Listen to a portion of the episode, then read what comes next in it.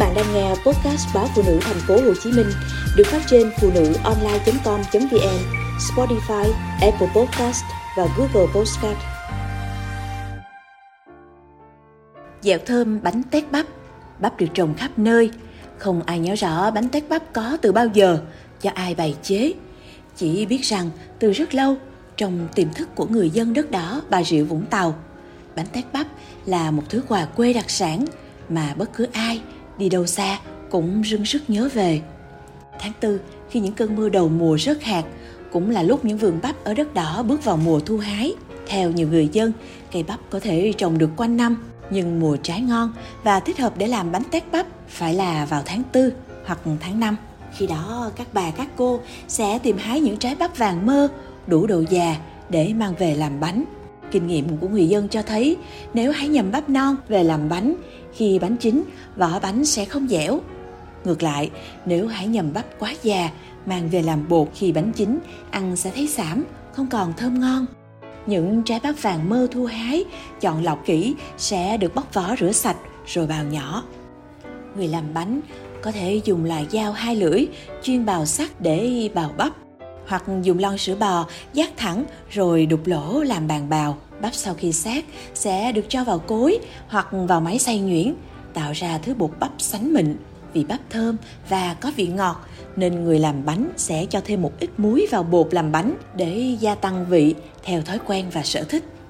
Nhân bánh tét bắp không làm bằng thịt mà bằng đậu xanh nấu chín, quết nhuyễn. Người làm bánh có thể thêm hành lá, ít đường hoặc dừa bào sợi nhuyễn vào nhân ai muốn ăn béo thì có thể thêm một chút dầu hoặc mỡ thắng để tạo độ béo. Vì sao không làm nhân mặn với thật nhiều topping như cách mọi người làm với bánh tét nếp? Theo các nghệ nhân, họ đã thử nhưng thấy vị bánh không ngon. Bánh tét bắp chỉ hợp với mỗi nhân đậu xanh. Bánh tét bắp thường không gói đòn to mà chỉ gói kích cỡ roi roi như cườm tay.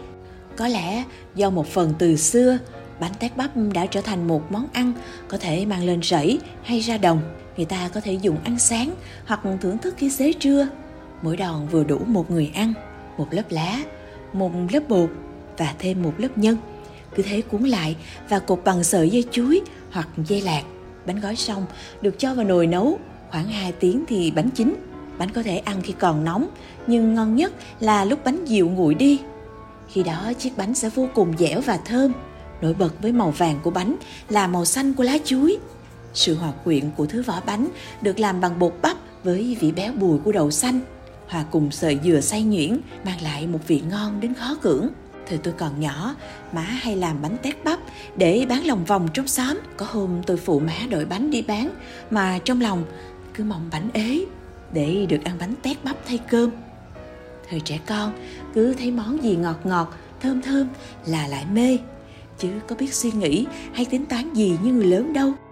Sau này, lên thành phố sinh sống, tôi đã mắt tìm kiếm, vẫn không thấy ai bán bánh tét bắp. Có lẽ để làm ra một chiếc bánh bắp cũng cực khổ và nhiêu khê quá.